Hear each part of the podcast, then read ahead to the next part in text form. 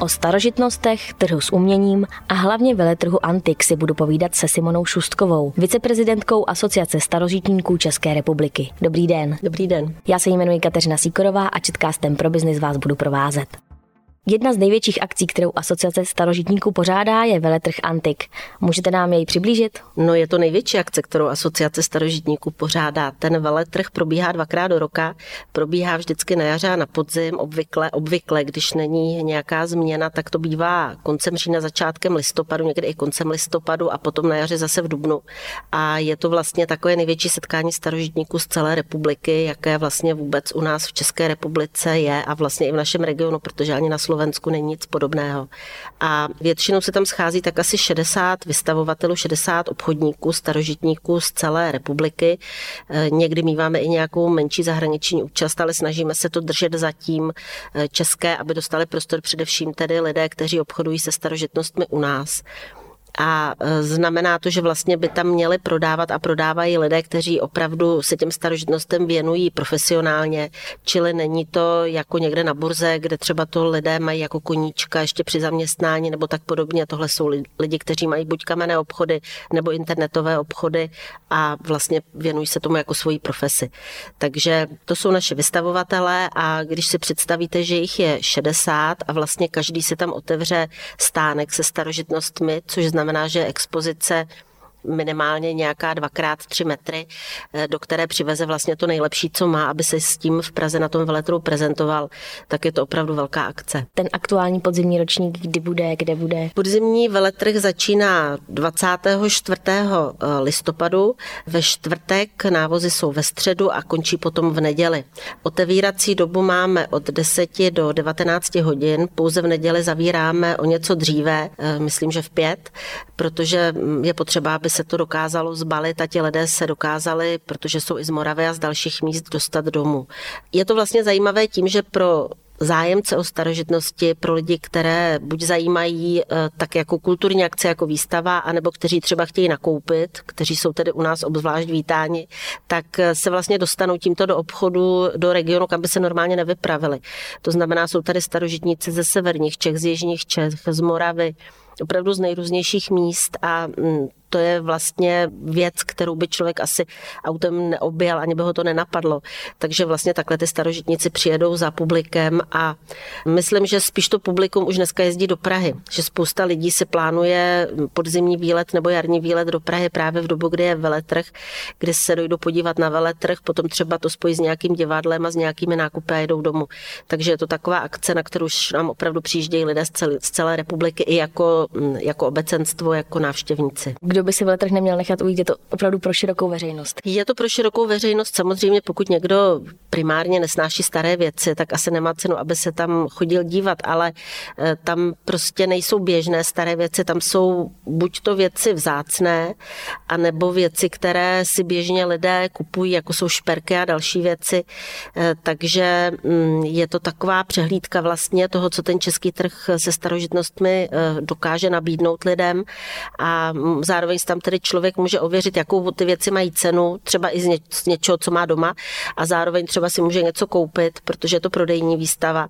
Takže mm, jako má to prostě pro lidi, kteří mají trošku příklon ke starožitnostem, anebo kteří třeba chtějí koupit dárek někomu, kdo má ty starožitnosti rád, tak je to opravdu velice dobrá příležitost se tam dojít podívat a tím veletrhem si projít. A kdybyste měla něco vypíchnout, na co se mohou návštěvníci těšit letos? Určitě tam bude letos velmi zajímavá kolekce šperků, jak jsem mluvila s mými kolegy starožitníky, tak protože je to předvánoční čas, už vlastně adventní téměř letos a e, navíc tedy teď momentálně lidé zvažují i třeba nějaké alternativní uložení nějakých investic, eh, tak vlastně se na to obchodníci velmi připravují tím, eh, že se každý snaží vytvořit co nejlepší kolekci šperků, protože víme, eh, že lidé o to budou jevit zájem. To víme i z toho, jak se teď projevuje obchod a tak myslím, že to bude i na veletrhu.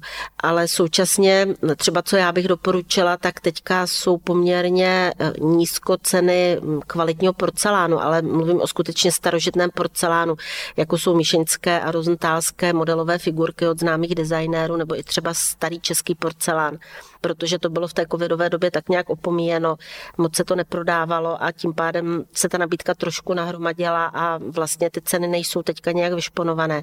Takže třeba pokud já bych něco kupovala, tak bych teďka doplňovala, byla bych sběratelem třeba porcelánu, tak bych doplňovala teďka sbírky. Takže myslím, že i slušná kolekce porcelánu u skla uvidíme, co nám vystavovatelé přivezou. Mm, v loňském roce byla krásná kolekce lecovského skla. Když bych to dala dohromady od těch vystavovatelů do jedné eh, expozice, eh, myslím, že i letos tam něco zajímavého bude. Takže, takže opravdu od, od každého něco, ale letos sázím na ten šperk. Každý rok má veletrh určité téma. To letošní je dialog mezi starožitnostmi a moderním uměním. Jak tento dialog si představujete? Jak to vlastně celé vzniklo? My už vlastně o tom přemýšlíme mnoho let, protože většina autorů, kteří třeba tam vystavujeme dnes jejich obrazy, nebo většina hm, návrhářů porcelánu, který jsem zmínila, nebo návrhářů skla, tak vlastně to byli průkopníci moderny ve své době.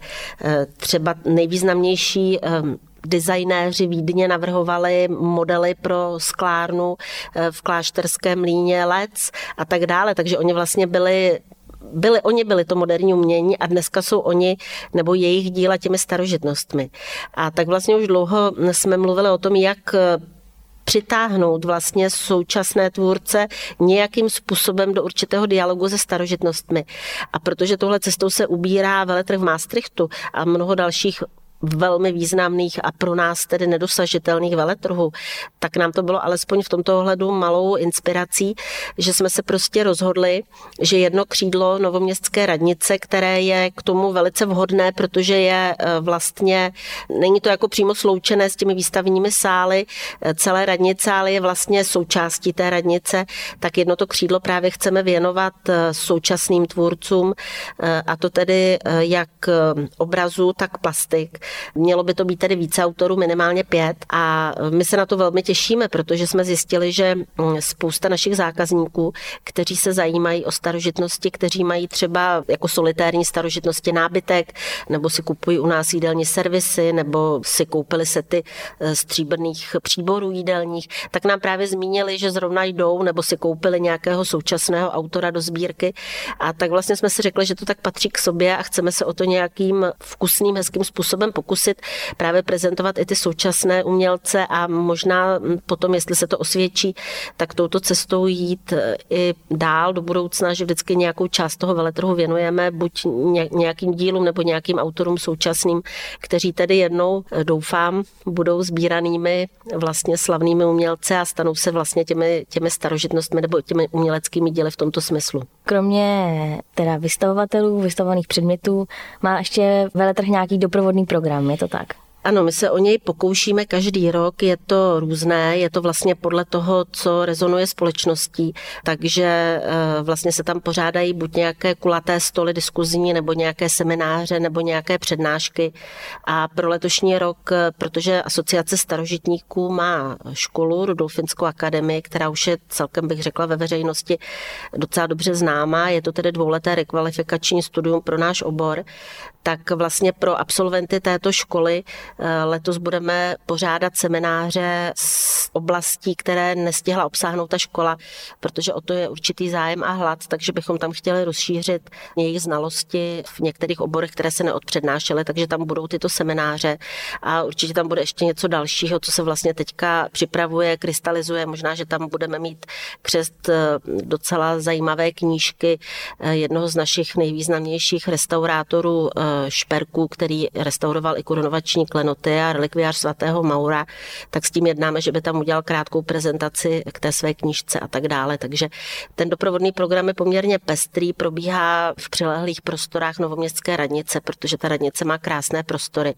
Takže současně je to i velice hezká příležitost pro návštěvníky dostat se do míst, která normálně nebývají otevřená veřejnosti, jako je Končelský salonek a vlastně ten hlavní sál, odkud probíhala defenestrace slavná, o které jsme se učili v dějepise a tak. Takže vlastně to má ještě druhý rozměr, celý ten veletrh. Nyní na podzim to bude 47. ročník veletrhu. Má teda dlouhou historii, můžete nám ji nějak přiblížit? My jsme vlastně veletrhy začali pořádat záhy eh, po té, co vznikla asociace starožitníků vlastně v čele té asociace tenkrát bylo hodně lidí, kteří byli fakt vizionáři v čele s tehdejším prezidentem panem Schubertem. Opravdu se snažili dívat se na západ. Nám se podařilo vstoupit jako první východoevropské zemi do Synoi, což je velice významná organizace, eh, která zastupuje právě obchodníky s uměním a tím pádem vlastně bylo rozhodnuto, že budeme pořádat veletrhy a současně tedy jsme vymysleli tu naši školu, která eh, vlastně eh, prakticky taky nemá obdobu nikde ve světě, takže za to tedy nás Sinoa velice chválila. A první veletrh byl u Hybernu, v paláci Hybernu, kde ještě tenkrát nebylo divadlo, ale byl to výstavní prostor a setkalo se to tenkrát s obrovským ohlasem veřejnosti, takže jsme se rozhodli v tom pokračovat. Já jsem tam tedy tenkrát byla jako úplně mladá holka, vystavovala jsem tam, tak jsem tu atmosféru zažila. A potom se nám podařilo právě v rámci toho našeho vstupu do Sinoj uspořádat krásný veletrh v jízdárně Pražského hradu, kdy denně běžela přitom i aukce. To bylo opravdu úžasná událost. No a pak už jsme vlastně na tuhle tradici navázali, takže nějakou dobu jsme byli u těch hybernů, potom se vystavovalo v obecním domě, kde se nám líbilo moc, ale byly tam velké problémy s návozy a s dostupností, protože to bylo ve druhém patře. A pak jsme přesunuli vlastně veletrh pokusně do umělecko-průmyslového muzea, kde nebyly na to tenkrát tak velké prostory prostory. Takže jsme se přesunuli na doporučení pana profesora Kněžáka do Mánesa, kde jsme byli, dokavať nešel do rekonstrukce a pak tedy jsme se našli novoměstskou radnici, která je opravdu nádherný historický prostor, takže jakkoliv jsme Mánes měli moc rádi, tak s těmi starožitnostmi krásně ta novoměstská radnice souzní jako historický prostor. Takže takhle jsme prostě strávili těch 47 let. No a běží to dvakrát do roka, během covidu se to muselo přerušit pochopitelně, protože nebylo možné tyhle akce akce pořádat. Měli jsme různé krizové scénáře, několik vstupů a tak dále, ale ani jednou k tomu nedošlo, takže vždycky to tam běželo v tom normálním módu, jak to běží. Eh, takže vlastně už je to mnoho let práce, mnoho let zkušeností a mm, doufám tedy, že se nám bude dařit i dál, protože o veletrhy je dál zájem. Pojďme se teda teď dostat trošku do obecnější roviny. Co je to vlastně ten trh se starožitnostmi, potažmo teda s uměním? Trh se starožitnostmi eh, je vlastně, asi se každému nejdříve vybaví aukce, protože tam padají ty aukční rekordy, tam jsou ty nárůsty autorů, nad kterými někdy žasneme. Kdo věděl před 30 lety, kromě nějakých zájemců úzkých umění, kdo je to to a jen. A dnes díky eh, aukčním rekordům, které jsou prezentovány v médiích, už každý ví, že to a jen je umělkyně, která, která je vystavována i ve světě, nejenom tady u nás a dosahuje aukčních rekordů. Takže prvořadě jsou to aukce. Aukce samotné tvoří vlastně i v celosvětovém měřítku takový ten největší segment, asi dvě třetiny trhu se starožitnostmi a s uměním. Ale eh, je to tedy zejména v těch absolutních částkách, ne v objemu eh, toho obchodu, protože ten drobnější segment představuje užité umění a ty drobnější starožitnosti a tím se zabývá menší eh, počet aukčních domů, daleko menší počet aukčních domů než právě tím krásným uměním, výtvarným uměním plastikou a dalšími věcmi. A tento segment vlastně zbývá potom zejména právě na eh, obchody se starožitnostmi které samozřejmě také obchodují s obrazy, také občas mývají zajímavá výtvarná díla různých malířů, ale většina z těch obchodů se profiluje tímto způsobem, to znamená, že prodávají stříbrné předměty, porcelán, sklo a tak dále.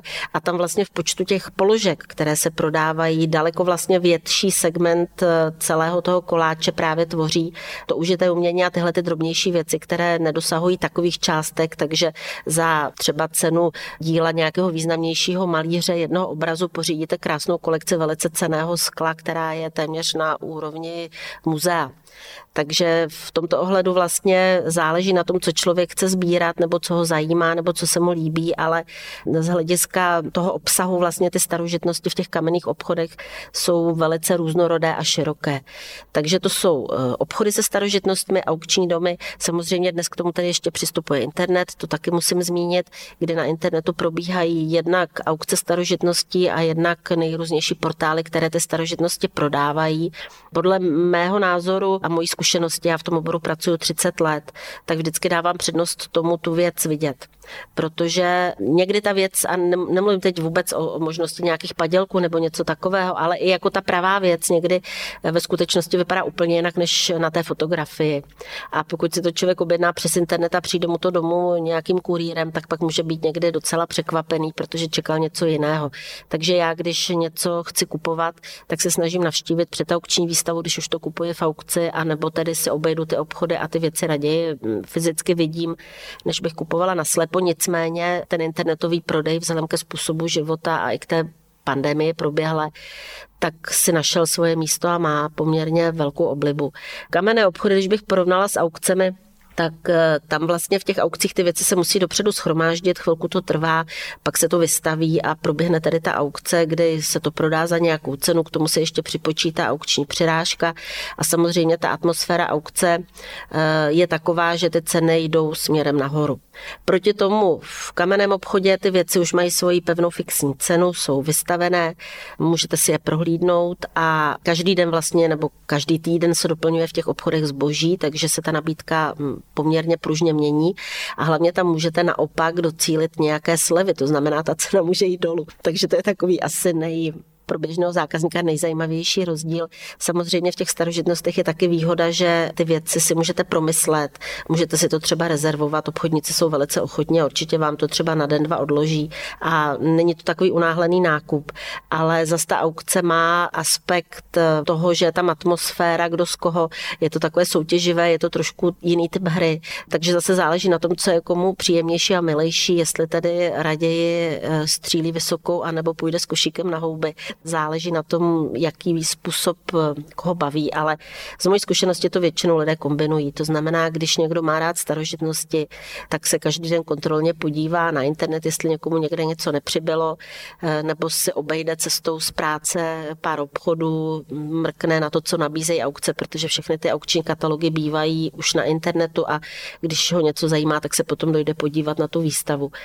Takže je to takové různorodé ale specifikem eh, veletrhu je, že je tam právě těch vystavovatelů hodně, že jich je tam mezi 50 60 jich tam bývá a tím pádem vlastně my dokážeme přitáhnout poměrně velkou pozornost publika, protože právě ušetříme všem čas a v těch čtyřech dnech, kdy ten veletrh probíhá, tak oni mají opravdu čas si to projít, je možné si to projít třeba i vícekrát.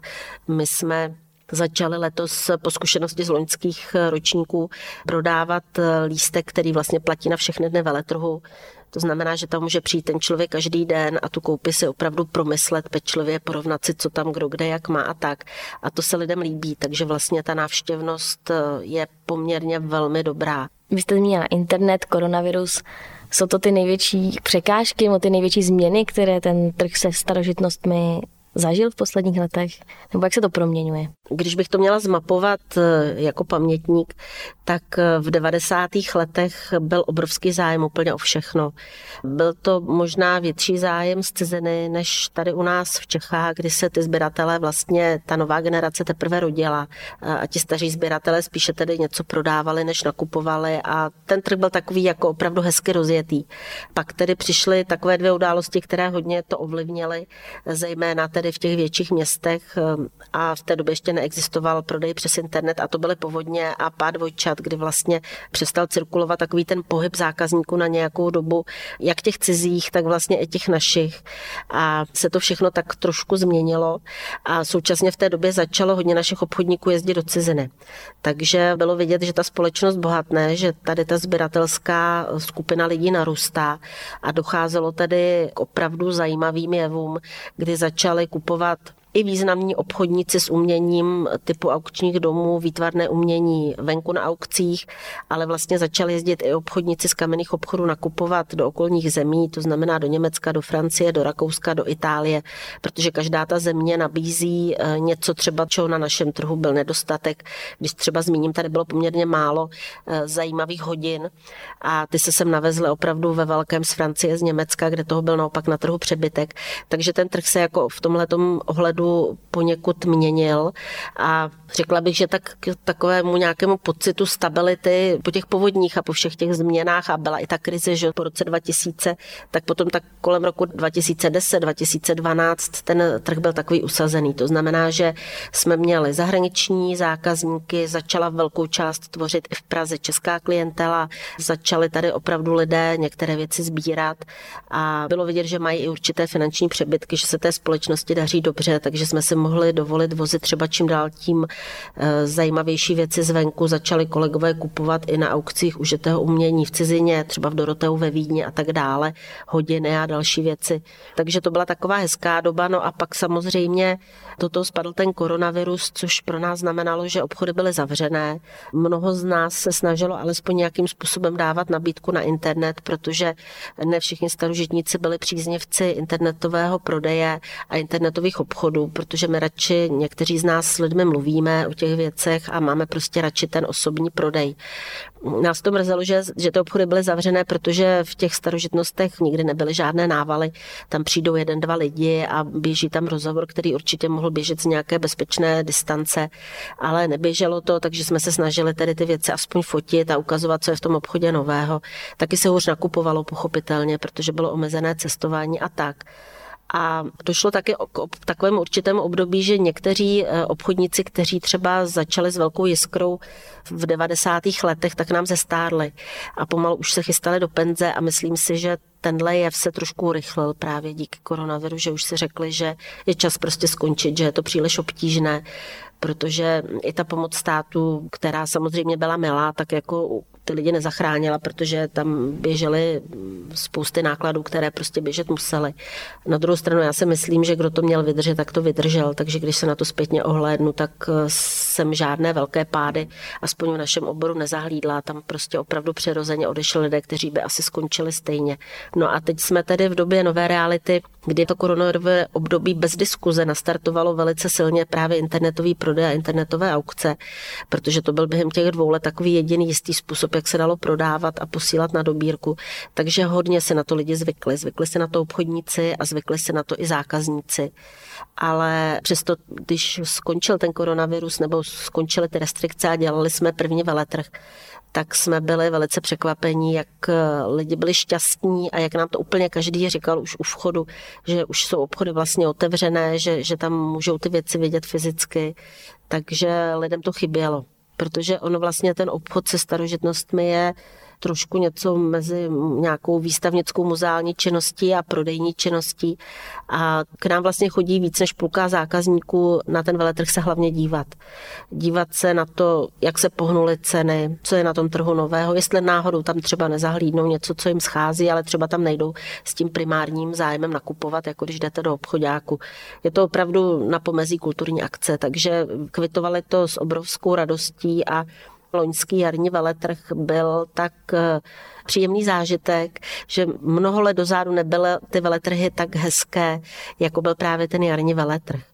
A my jako asociace starožitníků se opravdu strašně snažíme tam tu veřejnost přivést, protože ono to má i další rozměr a to je vlastně edukativní funkce toho veletrhu, kdy dneska už možná pro tu mladší generaci není problém se dívat na různých internetových portálech, kolik co stojí, ale přesto to neznamená, že se za ty částky ty věci prodají. Na tom veletrhu vlastně vidí, za kolik se ty věci prodávají, takže si současně zjistí, co má asi tak, jakou cenu, jestli třeba mají velké představy nebo malé představy a tak nějak si to sedne do té správné polohy. Takže tohle je vlastně taky účel, který by to plnit mělo a já myslím, že ho plní. Myslíte si teda, že je v dnešní době výhodné investovat do starožitností? Vy byste to doporučila sama? Jo, já bych to doporučila eh, z toho důvodu, že vlastně žijeme v nejisté době. Já jsem optimista, takže vždycky všechno vidím velice jako, že to dobře dopadne, ale z mojí životní zkušenosti všechno prožívám jako s takovým docela náročným průběhem, kde se musím sama hodně angažovat a pak to má dobrý konec. A tak vlastně vidím i tu dnešní dobu smyslu, že nás možná čekají ještě o něco horší časy, než je teď zrovna. Teď zrovna je venku pěkně a vlastně se nic neděje, kdyby k nám nedoléhaly různé zprávy z médií, ty drobnosti, že občas někde něco chybí nebo něco pokleslo nebo něco hrozí, tak to je strašně vzdálené. Takže teď je to ještě fajn, ale fakt si myslím, že se to může ještě zhoršit a tím pádem lidi se rozhlížejí, do čeho by nějakým způsobem uložili peníze, pokud nějaké mají. Já to vidím třeba na té starší generaci, která říká, no já mám něco našetřeno, ale jako co dál, že? A teď se ptají, mám koupit dolary, mám koupit eura. A z mojí zkušenosti z historie mojí rodiny a z historie přátel, spousty lidí dokola, vždycky právě ty starožitnosti a, a, a šperky a porcelán a další věci pomáhaly přes tyhle neklidné doby hodnoty přenášet. A to i tedy ve smyslu prostorovém. Takže spousta lidí, kteří byli nuceni odjet třeba po 48. roce do ciziny, krásně o tom třeba psala Cecílie Štemberková v knižce Cesta, tak prostě naházeli do kufru rodinné cenosti a pak je prostě prodávali v Paříži, v New Yorku. Nějakou dobu z toho mohli vyžít. Takže nikoho nenabádám, aby začal ve velkém nakupovat stříbrné příbory a další věci, ale rozhodně si myslím, že je, pokud má nějaké přebytky, takže je to jako taková možnost řekněme, diversifikace portfolia, řeknuli to odborně, ale určitě jako bych pár hezkých věcí koupila. Nicméně u těch starožitností je důležitá jedna věc, ať už koupíme obráz nebo třeba nějakou krásnou cenou vázu nebo velký stříbrný předmět, tak musíme na to nahlížet nejenom investičně, ale i tak, že s tou věcí budeme bydlet. To znamená, pokud to nekupujeme, že to zabalíme do krabice a necháme to tam ležet, ale kupujeme to, že současně s tím tady chceme být, tak to musí být něco, co se nám líbí. A takhle by asi člověk na to měl nahlížet, když se kupuje starožitnosti. Já ještě tady mám vlastně takovou jednu otázku. Vás totiž lidé mohou znát i ze show Poklady z půdy. jo. Sama i v rámci asociace radíte lidem se starožitnostmi. Mohou lidé na půdě nebo na chatě nebo doma najít nějaký opravdu poklad třeba? Obrací se na vás lidi s tím? Hmm, obrací. Není to tady vždycky z půdy. To samozřejmě byla ten název nadsázka. Já jsem u toho pořadu byla úplně od samého vzniku, protože jsme strašně stáli o to, aby vznikl nějaký pořad, který by popularizoval mezi lidmi starožitnosti, protože strašná spousta show o vaření a o kutilství a tak dál a o těch starožitnostech nic, ale mě to teda strašně zajímá. Teď momentálně se ten pořád teda netočí, což nás hrozně mrzí, protože se na nás pořád obrací nějaký lidi a zlobí se, že už jako nejsou nové díly, tak to my neovlivníme. Ale mm, zájem o to byl ohromný mezi lidmi a bylo to právě proto, že lidé jako mnohdy nevědí, jakou ty věci mají cenu. Teď je taková rozkolísaná doba, takže se to mění, ale když někomu ukážete nějakou velkou v Černošicích, tak asi tak v hlavě si řekne, jakou by to mohlo mít cenu a když se budeme bavit o 3 plus 1 v Dejvěcích, tak taky. Ale u těch movitých věcí, u těch starožitností, ty lidi jsou strašně mimo, strašně často.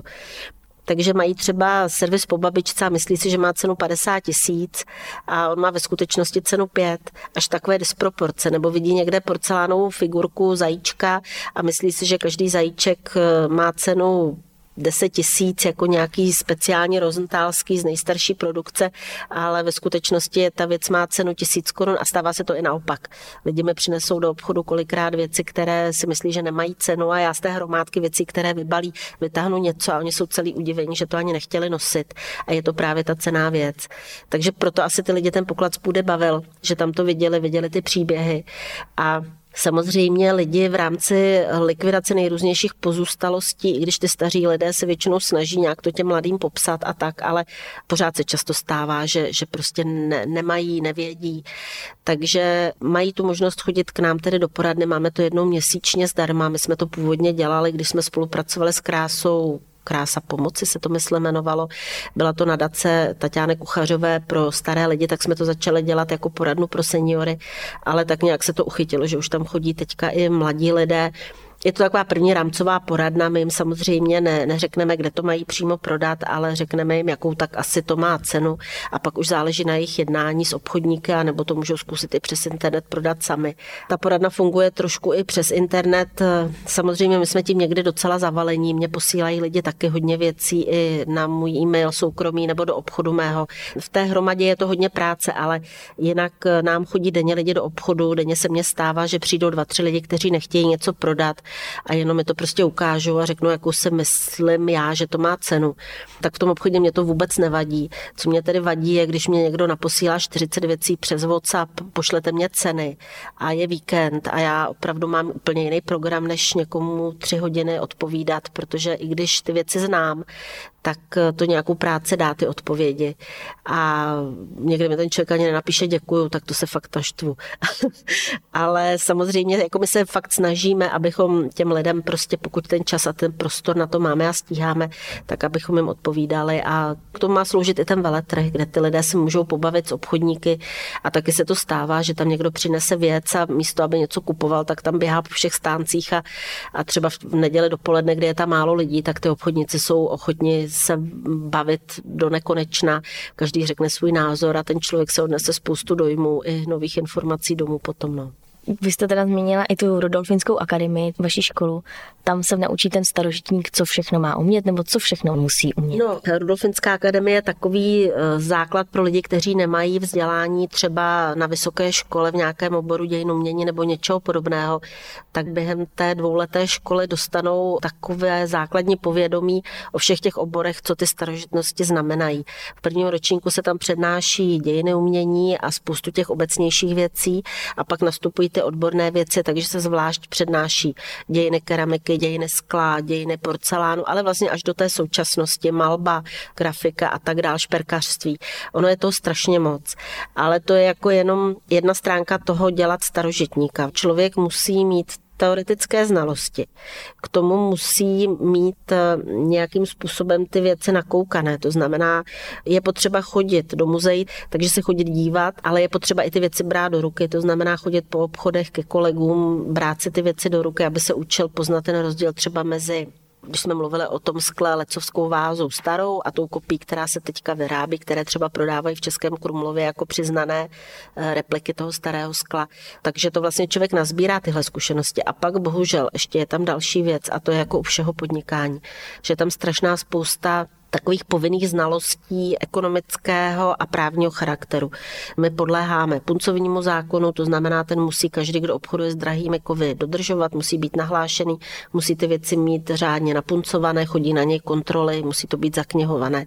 Samozřejmě se na nás vztahuje třeba zákon GDPR o ochraně osobních údajů a současně zákon AML, zákon o praní špinavých peněz a peněz trestné činnosti. To znamená, že my musíme evidovat u každé věci, kterou koupíme velice pečlivě mnoho údajů o tom prodávajícím a současně musíme ukládat tak, aby se k tomu nedostala nepofolaná osoba. To tež vlastně u kupujících, kde je to ještě komplikovanější. Nás bohužel postihlo to, že nás zařadili mezi rizikový obor v tom smyslu, že u věcí nad 25 tisíc, když něco u mě koupíte, tak já po vás musím žádat doklad totožnosti a musím nějakým způsobem zaregistrovat, že jste si to koupila. Zatím to tedy nikdo za ty roky nikde nekontroloval. Myslím, jako že by někdo přišel pátrat po tom, co kdo kde prodával, chodí na to jenom tedy kontroly z čojky, ale musíme tohle registrovat. Samozřejmě jsou nějaké restrikce v prodeji sakrálních věcí, eh, jsou nějaké restrikce při vývozu z téhle země, protože ten zákon na ochranu kulturního dědictví uvolnil ruce. Každá členská země Unie má svoje předpisy, co se smí a co se nesmí z té země vyvážet. Ten zákon je o prodeji a vývozu předmětů kulturní hodnoty vlastně který nás tak takový ten hlavní zastřešuje. No a pak eh, jsou další restrikce, například teď jsou velké restrikce v oblasti prodeje slonoviny, kdy tedy my jsme předpokládali, že to zastihne nové výrobky, aby nebyly hubeně sloni, ale iniciativou spousty zemí Příkladně třeba i Anglie došlo k tomu, že vlastně eh, se brání i v prodeji těch starých věcí, aby se asi ta slonovina nepopularizovala, nebo má to nějaké skryté důvody. Takže těch věcí jako je hodně neustále samozřejmě přibývají. Takže někdy člověk neví, eh, kde mu stojí hlava, do toho samozřejmě platíme DPH, vedeme účetnictví a všechny ty normální věci jako každý. Těch administrativních věcí, které člověk se musí naučit a znát, je strašně moc aby neudělal nějaké přestupky a nedostal pokutu nebo něco podobného. Plus ještě k tomu je potřeba znát jazyky, protože v podstatě, i když dneska ta zahraniční klientela hodně upadla, tak eh, minimálně to otevírá možnost nákupu v cizině a vození těch věcí sem, což je potřeba.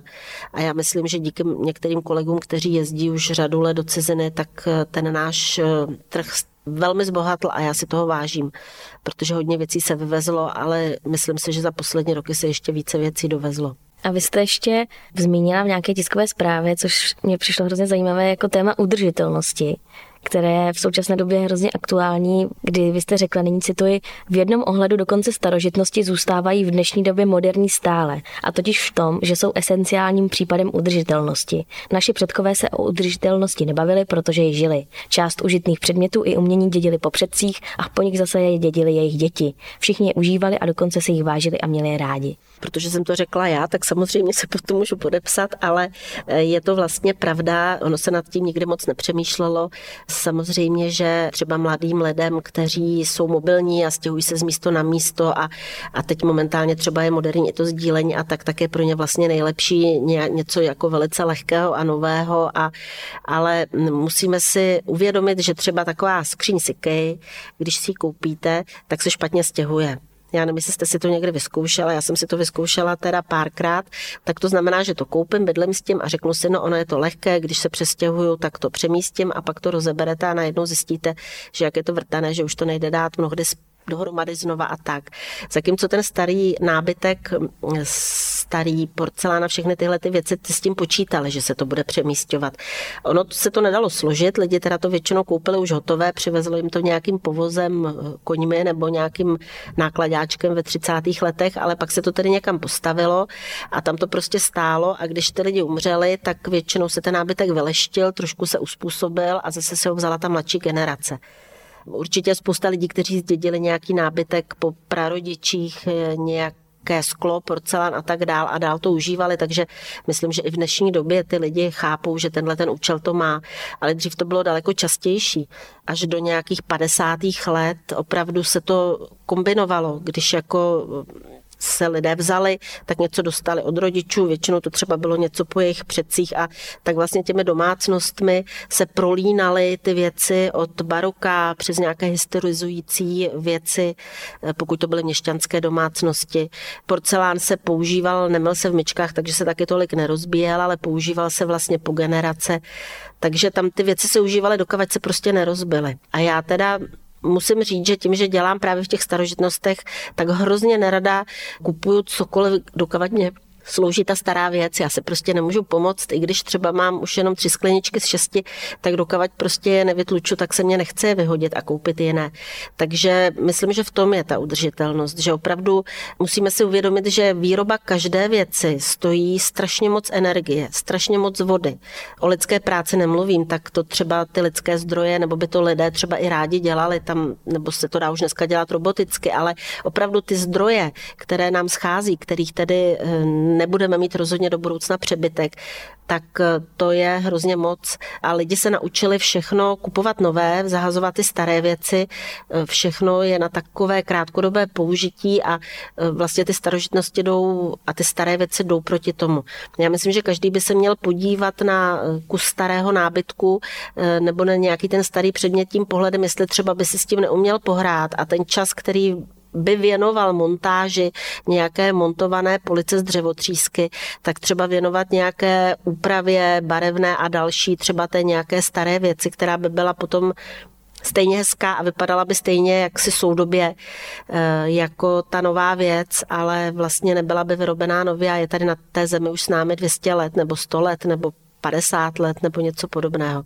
Takže já myslím, že asi každý to chápe, co ti myslím. Prostě ty staré věci by se měly užívat co nejdale to jde, abychom právě omezili ten neustálý hlad po nových a nových věcech, které se potom vyhazují a vlastně ani nevíme, jak je zlikvidovat.